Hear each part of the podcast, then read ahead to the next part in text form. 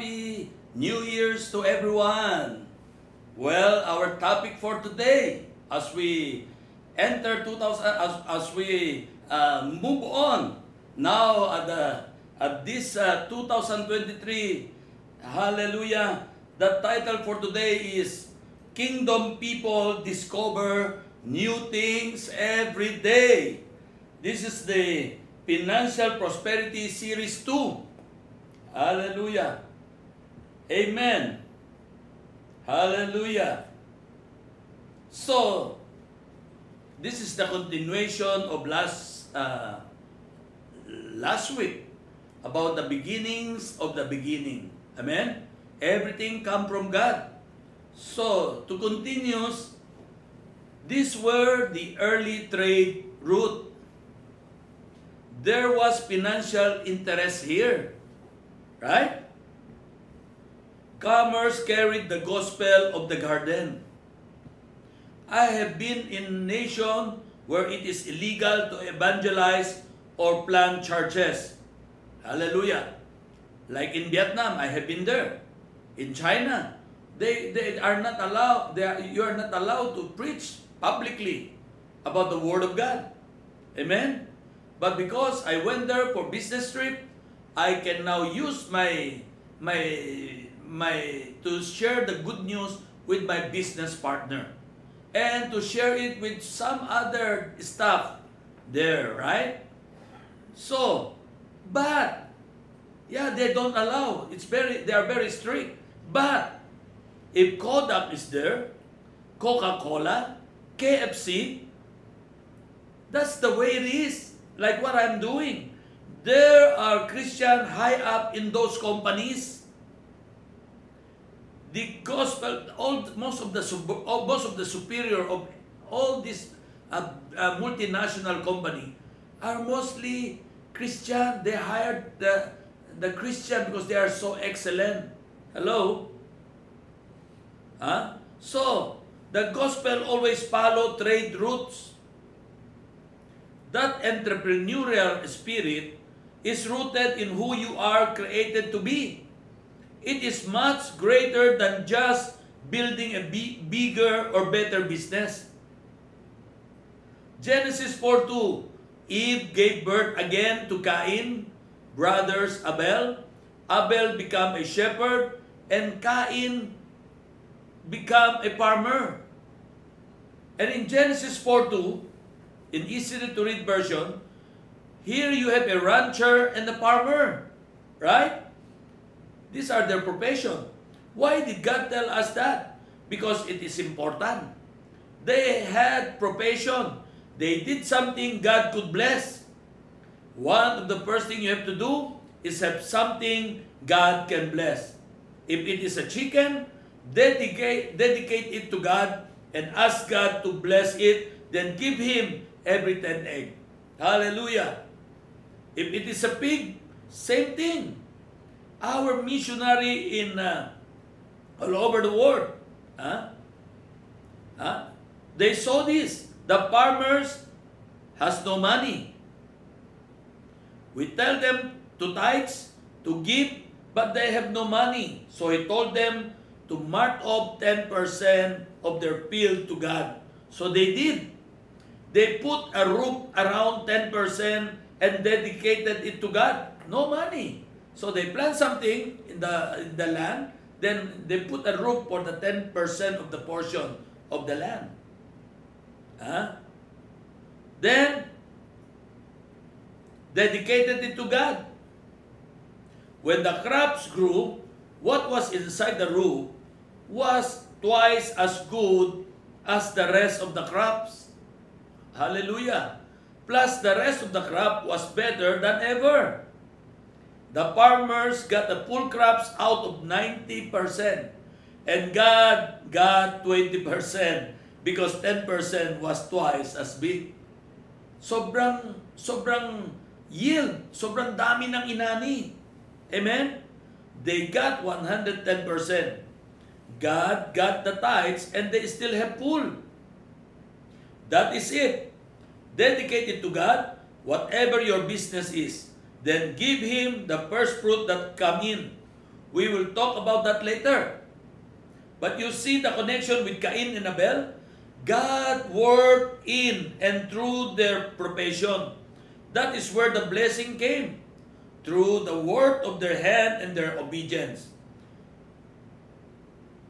Genesis actually lists the first three professions. Genesis 4.20 Ada gave birth to Jabal. Jabal was the father of people who live in tent and earn their living by keeping cattle. So, what do we see here? Three profession.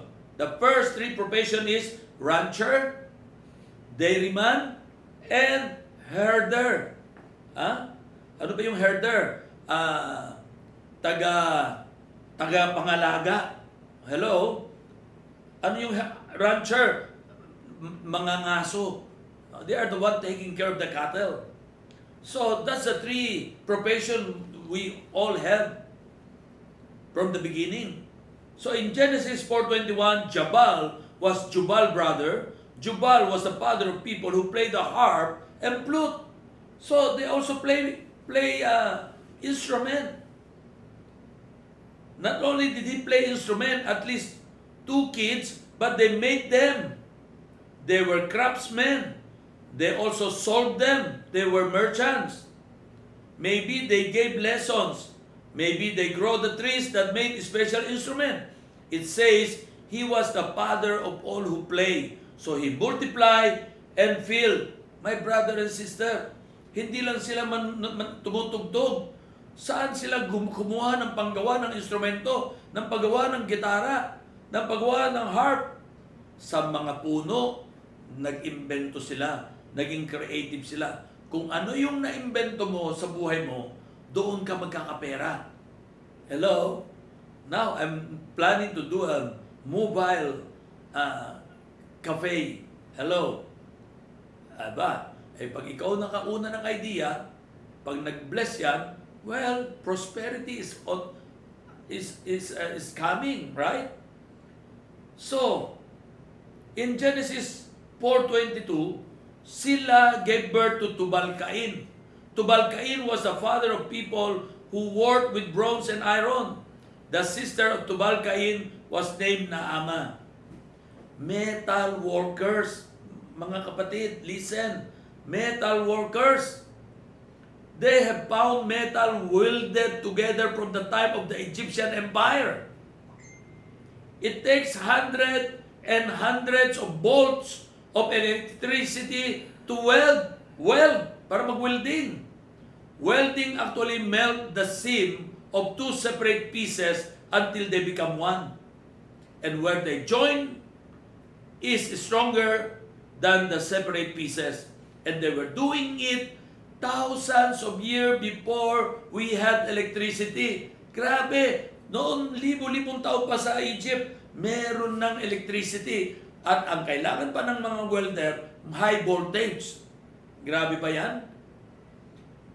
Their leadership, financial wealth. Well, again, hallelujah.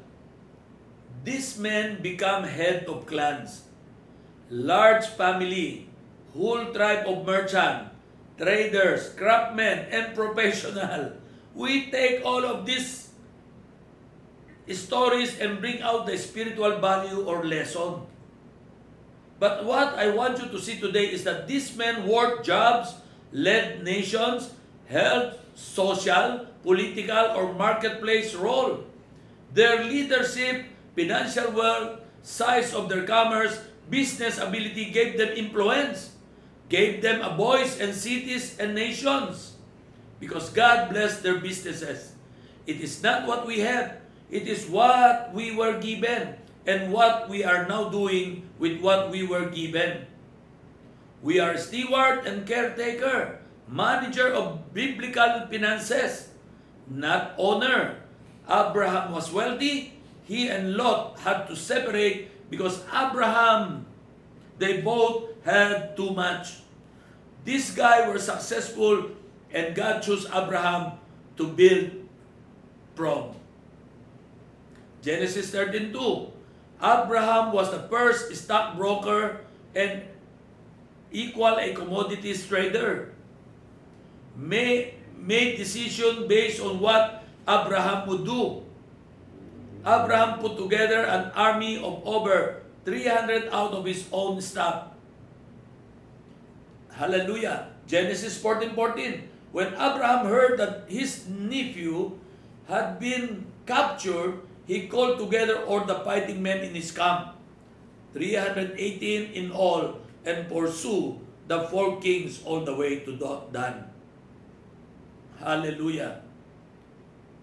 Men born in his household, if they had two parents each, at least 1,000 employee just working in his household.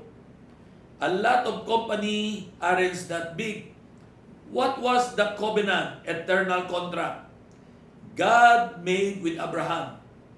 According to Genesis 12, 2 to 3, I will give you many descendants, and they will become a great nation. I will bless you and make your name famous, so that you will be a blessing. I will bless those who bless you, but I will curse those who curse you. And through you, I will bless all the nation.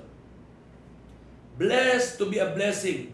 The blessing on the business of men is meant to be a blessing to the business of God. Amen? It gives God all the glory. So, I remember Ecclesiastes chapter 7 or 7 7 or 7 uh, verse 1 and 2 that uh, God is the first one to be the the He is the first one to be the, the like what I say. He's the He's the first one to do the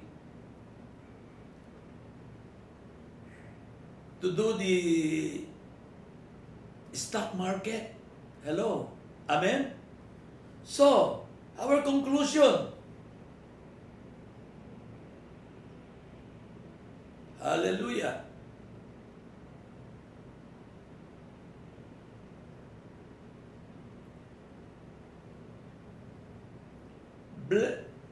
Our conclusion is rivers go to nations. Every family, we are steward of a business, anointing that turn eternal wealth into tangible spiritual result that should affect nations. Deuteronomy 8.18, remember that it is the Lord your God who give you the power to become rich. He does this because He is still faithful today to the covenant that He made with your ancestor. And in Deuteronomy, eh, that is Deuteronomy 8.18, Good News Translation. What covenant? Blessed to be a blessing to every family. As it is today, does not change. This will always be the command. There is something that we, the church, are missing in our sowing and reaping. There is an amazing ability to create wealth, to produce it, not find it, not inherit it, but go and make it, create it. That's why again in Genesis 12, 1 to 3, the Lord said to Abraham, Leave your country, your relatives and your father's home, and go to a land that I'm going to show you. I will give you many descendants, and they will become a great nation. I will bless you and make your name famous so that you will be a blessing. I will bless those who bless you, but I will curse those who curse you. And through you, I will bless all the nation. But that ability is tied to covenant. What is the covenant?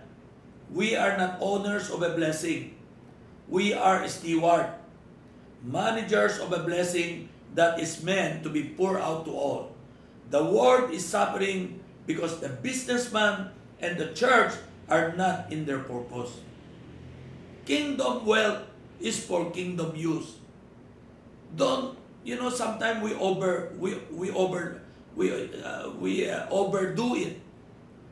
Yes, we are looking for our future, the future of our children, children's, but it come we we we we overemphasize about it that we forgot that kingdom wealth is for kingdom use. Let's God will bless your business.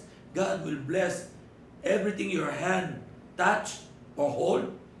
But please, those earning, those income, put some of them huh, for your family use and some of them for the kingdom use. So my brother and sister, I pray that you, you are blessed today for this message. God bless you and shalom.